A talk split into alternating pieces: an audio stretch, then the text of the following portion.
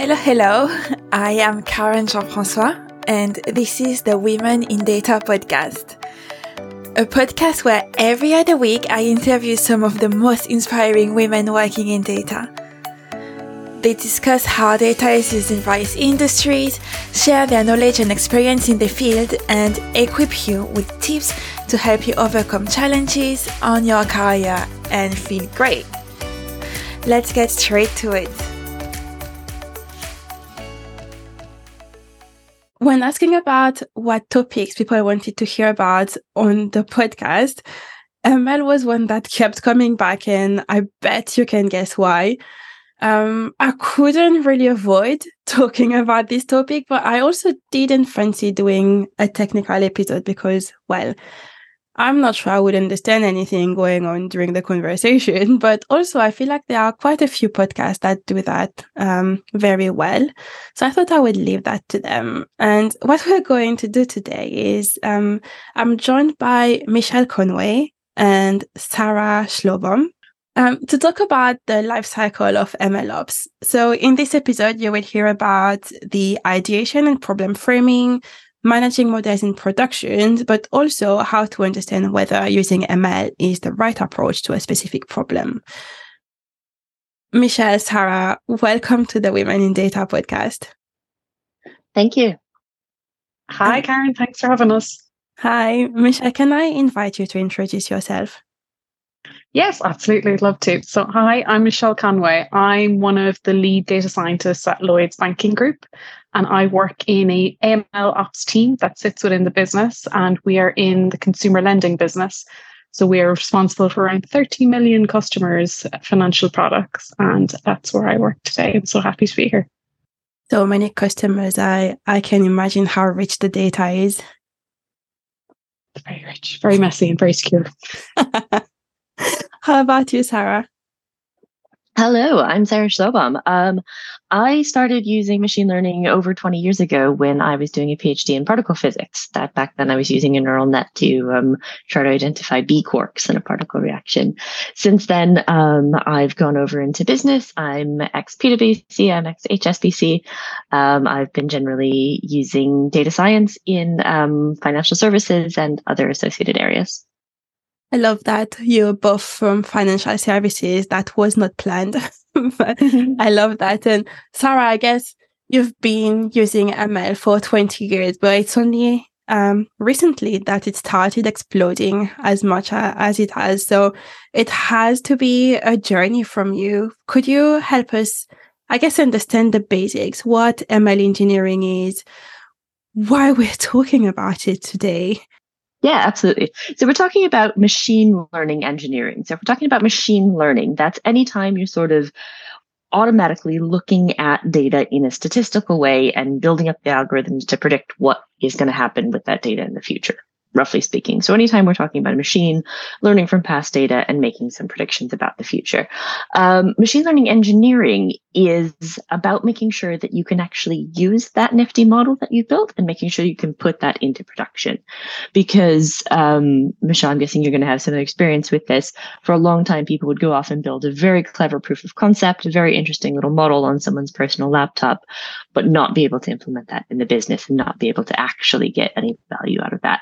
So machine learning engineering is about making sure all the plumbing is in place to make sure that um, the the models drive business value rather than languishing on someone's personal PC.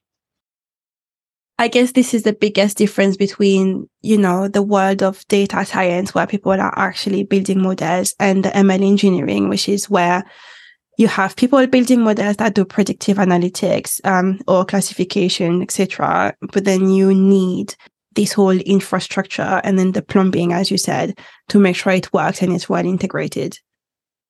Because we're talking about the life cycle of, of ML and ML engineering, um, I want to say everything starts with an idea and a problem. Could you help us understand how that differs from other data problems that, that we will have in the space? It's different because there are a handful of technical skills that are really important to understand with machine learning. It's not enough to just say, you know, we're going to write this code and it's going to do something. You can't necessarily predict that you're going to find something. If you're trying to classify, you have to have something that you can classify to. It has to really exist in the data. So um, that needs to be well understood by everybody involved in the process. It's also really important to think about the, the data storytelling that's happening here and how you communicate those results, how you communicate that to stakeholders, because it's not as straightforward as this is the answer. Sometimes the answer is statistically, this is more likely, but there's a chance it's not. Mm-hmm. Michelle, do you have anything to add to that? Yes, I feel like within the business at the moment, they're constantly coming up with problems of how they're going to analyze things. And a lot of the time, you end up using Excel. And so taking that Excel, and then you end up developing machine learning models on top of that because you find a better way of doing the calculations that actually gets a better position or a better answer solution. So being able to understand business people's thinking so that you can optimize what they're already scope debating, that you can then have that as part of a process. So the storytelling is hugely important in order to understand and also explain. That's very true. And Michelle, I know you also talk a lot about you know, how much involvement is needed to really understand what the business is trying to solve and work, I guess, differently with project managers. Um, so the, the need for different skills when it comes to ML. Michelle, could you elaborate a bit on this need for? Yeah, absolutely. Um, so I mentioned that I work in an ML ops team, but the team is just not all machine learning engineers.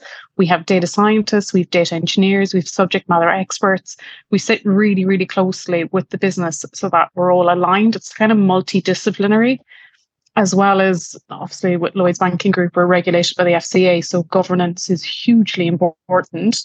So being able to understand stuff that you will be able to explain that back to the regulator and also within the business so you need different hats. You can't just come in with your pure engineering hat and be like, that's me, that's done. I'm just going to do engineering. You need to have the wide range of, and communication is so important to get all that done.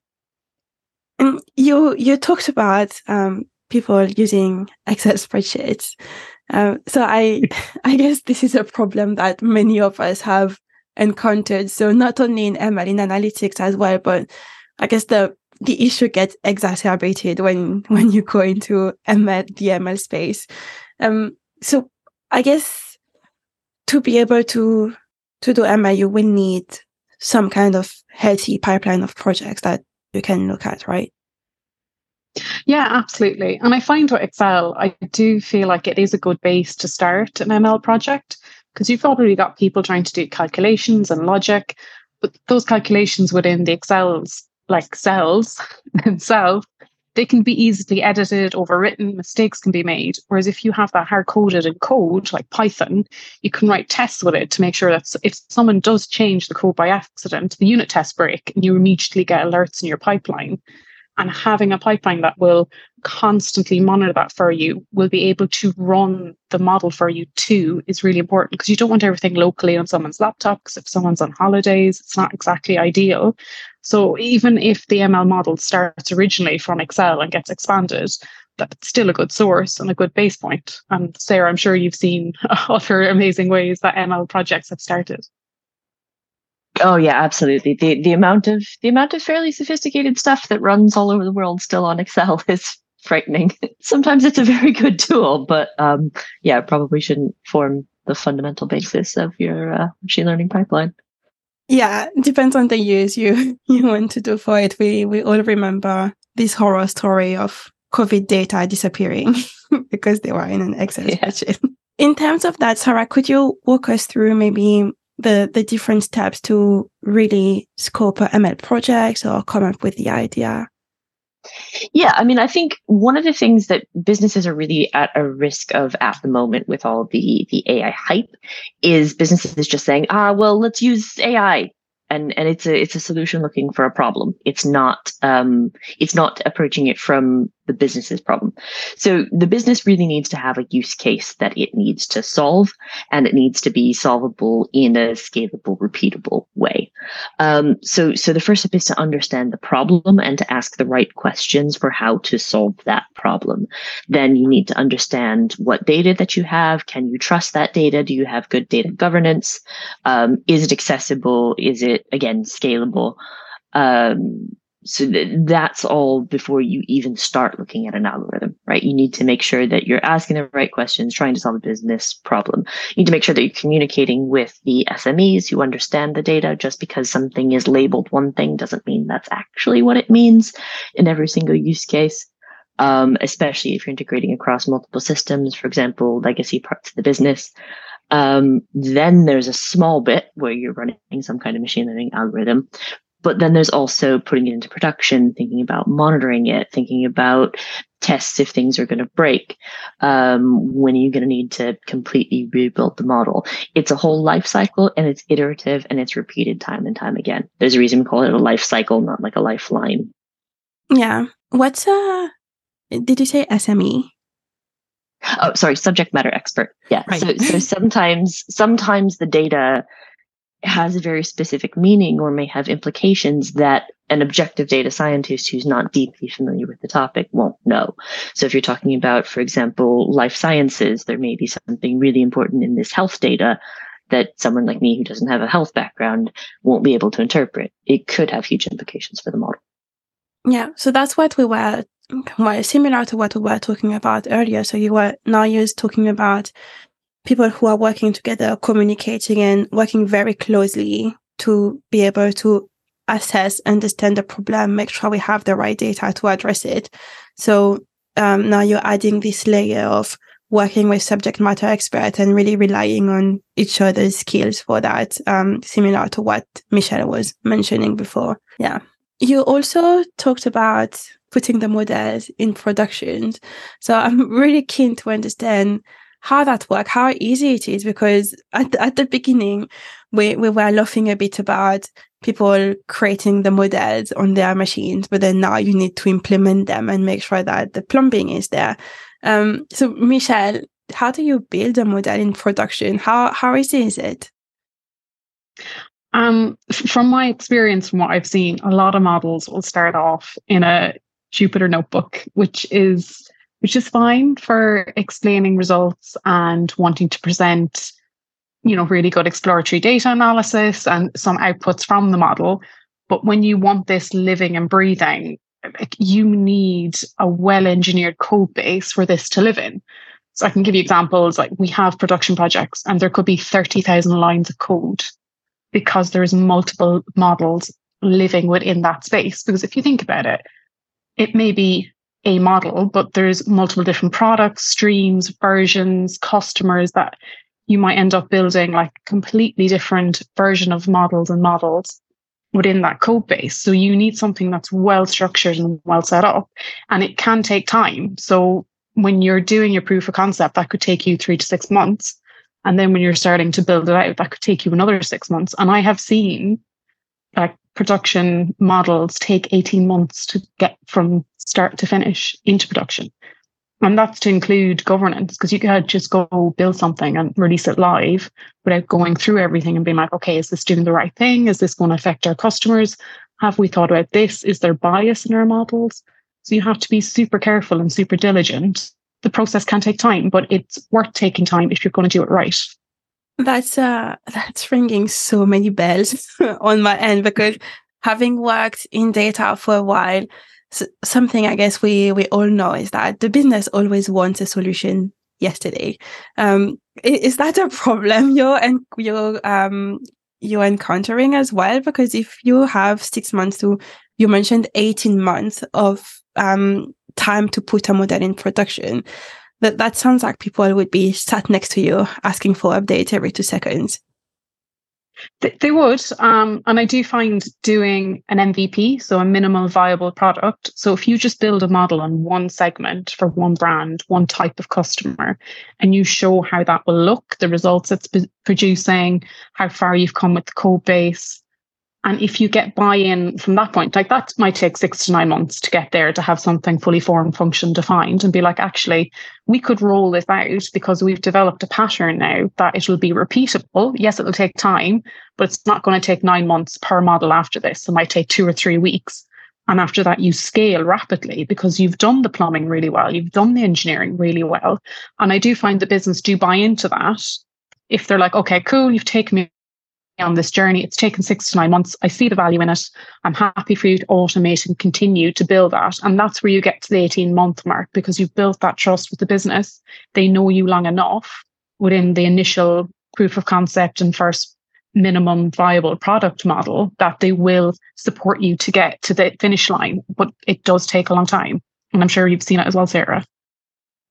Yeah, absolutely. I mean, you mentioned governance, especially especially in a regulated industry like financial services, that can easily add six months to a model's getting into production. Yeah, I was going to say, um, in, in the financial industry, maybe people are a bit more used to to have to wait for things because of all the regulations that come into place. Absolutely. They don't want to do things in a hurry because they're like, if we do this in a rush and we've done a bad decision and we've made the wrong mistake, how do we go back and explain that or just show like what where we've done our due diligence? So you have to be very, very careful. Well, I guess th- there is a lot of st- at stake there. It's not like in retail where you could make a mistake and then maybe you will lose a bit of money. Um, in financial institutions, then lose people's money and trust. So yeah. It's true. But if you think about it, you'd want your financial data and information like super safe. So all customers would too, because it's it's their personal finances. Absolutely. And you mentioned also the the problems of bias in in the ML models. Is that something that there are some specific things that are in place when it comes to putting models in production? Because at least when it's on your computer, you can check from time to time. But how does that work in production? We have a data science lifecycle, and in there we do check for model bias. So if you have a model that's going to like approve or decline a loan, it will check to make sure there's no gender bias, that the samples that are going in, there's oversampling done to correct any distribution if things are not even, and that's constantly monitored, monitored, it's constantly monitored periodically to make sure that just because you've done it once doesn't mean it's not going to crop up. So that's something that we have in place to have those checks. Yeah, that that sounds good. Yeah, absolutely. I mean, I think it's a it's a step people can rush past, but it's a really important one. Definitely. Wait, I definitely don't want people to to rush past that. And we have uh, an episode that oh, that was from probably a year ago, maybe talking about algorithmic bias that went fast. I hadn't realized it was a year already. um, so now we've talked about um, the ideation, problem framing, or the um, stakeholders that are needed to make sure that this works, and then putting the models in production. But um, although Sarah's been in the field for a while, um, as you said, it, it's very um, fashionable right now, and I guess there is a lot of change management happening in there where organizations were not using ML before and now all of a sudden there is AI that that pops up everywhere and people want want to use it. How does that work in terms of adoption in the organization? Uh, you have to make sure that you have the right foundations in place. Can you trust your data? Do you have enough of it? Does it tell you the right stuff to look at? I think you can't get past those fundamentals. Um, and then do you need to scale rapidly? Do you have a lot of data? Can you keep using it rapidly? Um, those are some of the most important parts of thinking about like, do you need machine learning here or not? Sometimes you don't. And I think if you can get away with not using it, maybe you shouldn't. I think that again, we we sort of rush for this. It's popular right now. Everybody's listening to it. But if you can solve most of your problems with a single rule, maybe you should because it can be expensive to build out and maintain all of this infrastructure. When you rule that stuff out, then machine learning is a great use case. Um, so you would say that for for the use case is really, I guess, exploring different opportunities and see if there is an easier way to implement the solution. And then, think, yeah. Yeah, I think you need to rule out the simpler options first and then then charge in with machine learning. I don't know, Michelle, I don't know if you agree with that one or not. No, I, I think that's absolutely correct because if you don't start with the simple things of like how our data is, how we want to do it, can this be solved with a very simple problem? You don't want to come in with all your tools in machine learning engineering and being like, okay, everything's going to be software engineering best practices.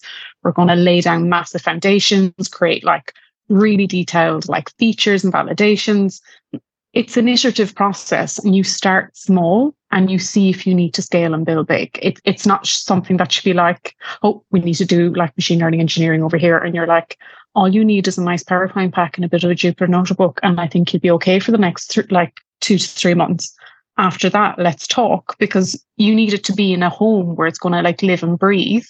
But if it's just for analysis and understanding to see if there's a use case, uh, like don't start with ML engineering yeah, you can build up a lot of technical debt quickly. Um, so much. I love that, and I I think because people do tend to jump and think, oh, there is a ML solution to that, but thinking first about what else can we do before involving ML, and then that means that people who work in the ML team then they don't get frustrated by working on projects that maybe their skills are not needed and they can focus on where they can really add value. Absolutely. Couldn't agree more.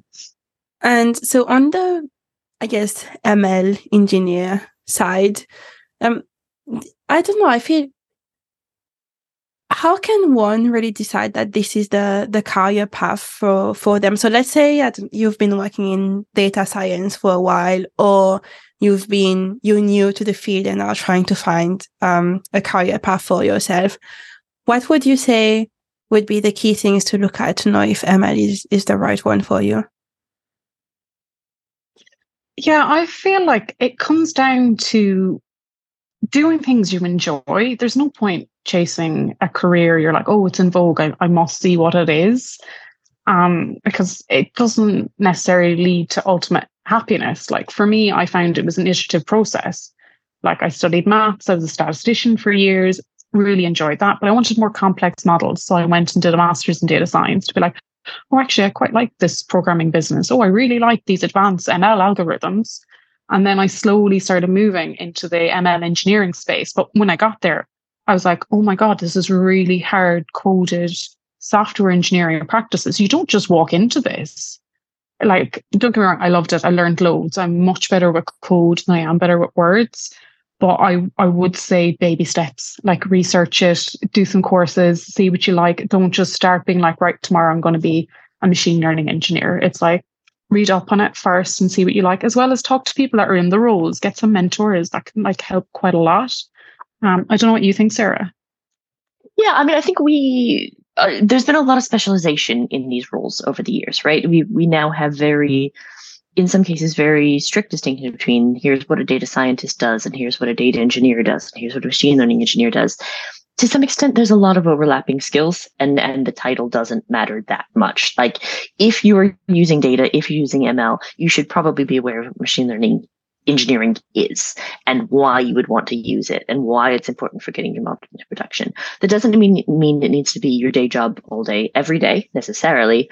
Um, but if you're interested in this space at all, having some awareness of of the life cycle and the skills needed to to get something into production is super important. Yeah, I uh, thanks for sharing that. It's it's very insightful, and I was smiling at um, Michelle's reply, thinking, okay, so you started with math and then statistics and went deeper into it and I had a similar start and run away from it as far as possible. I was like, nope, not going down that route. So really, um, I guess what you were both saying, baby steps, understanding what it involves, what are the skills that you need or don't need or just need to be aware of, uh, talking to industry experts and then, um, Uh, going this way is quite impactful because sometimes you can think you want to do go down a route, but then in the end, it's some something else for you. Absolutely, because then if you spend all that time being like, "Oh, I'm going to learn this, I'm going to learn that," and then you start a new job in it, and you're like, oh, that was a mistake. How do you reverse? So sometimes it might be good doing that within the company already in because you might be like, okay, I, I can move backwards like very quickly in reverse rather than making massive decisions and changing employments to do that. Yeah, so doing it in a safe space, I like it. Um, mindful of time, uh, Michelle, I would love to know what resources you use for your career or personal development. Yeah, I'm so I am big on books for Python, and the most recent ones I've been looking at is Effective Pandas, which is quite good. It's got loads of like little pictures and visualizations. So it's good for picking up the latest tips and tricks for that data frame library. And then the other one I'm really excited about, it's um, the Introduction to Statistical Learning. It was written years ago by academics, but it was written in R, and now they've written it in Python and they've released it, and they're really good. It's free to like download. You can buy it in Amazon on hardback, but it is about 90 quid, but that's fair enough. The book's brilliant because it does all the machine learning algorithms and it's in Python little snippets of code and explains what it is. So I'm loving those two at the moment. I'm really enjoying it. And and you, Sarah, what are you learning at the moment or interested in learning about? I mean, I, I love learning anything. Like at, at some point, my house is actually going to sink under the weight of books in it. It's it's a real risk. Um, I have one of the things I really love learning is is languages, like uh, like programming languages, but also human languages. Um, so I'm constantly on Duolingo, and I get like really competitive, and I'm really obsessed with my streak. it's well over two years at this point. Um, I'm dabbling in like a ton of languages. That sounds like it's not really related to this, but you know, if if you think about look at the big explosion that's been happening recently, that's in large language models. Um, um, I very nearly considered a, a career in linguistics, and I might have come right back around to it. But like the Duolingo blog is is one of my favorite AI blogs um, because of what they're doing with it, what they're doing to sort of personalize learning, and um, yeah, all, all the interesting implementations. I think they're one of the the companies that have done well with early implementations of of this stuff and integrating it into an existing product. Uh, so I'm a big fan of that. That's super interesting because I I know there are quite a few language um, organizations slash app that use a lot of data and ML, but really hearing that the blog is really good and you like to to read it for AI is, is quite interesting. Love that. Well, thank you both for joining me on the podcast today. It was very insightful and, and I learned loads. Um, so thank you. It was amazing. Thank you for having us both. It's really, really cool. Thank you. Lovely to be here. Thank you for listening to the Women in Data podcast. We will be back in a couple of weeks with a new guest. Until then, if you have two minutes, it would be great if you could leave us a rating or a review, as it helps not only to make the podcast more visible but also to enhance the content. If you don't want to miss the next episode, follow us on Apple Podcast or Spotify. We are also on LinkedIn. And if you wish to, you can even register to the community for free. All you have to do is head to womenindata.co.uk. Have a great day.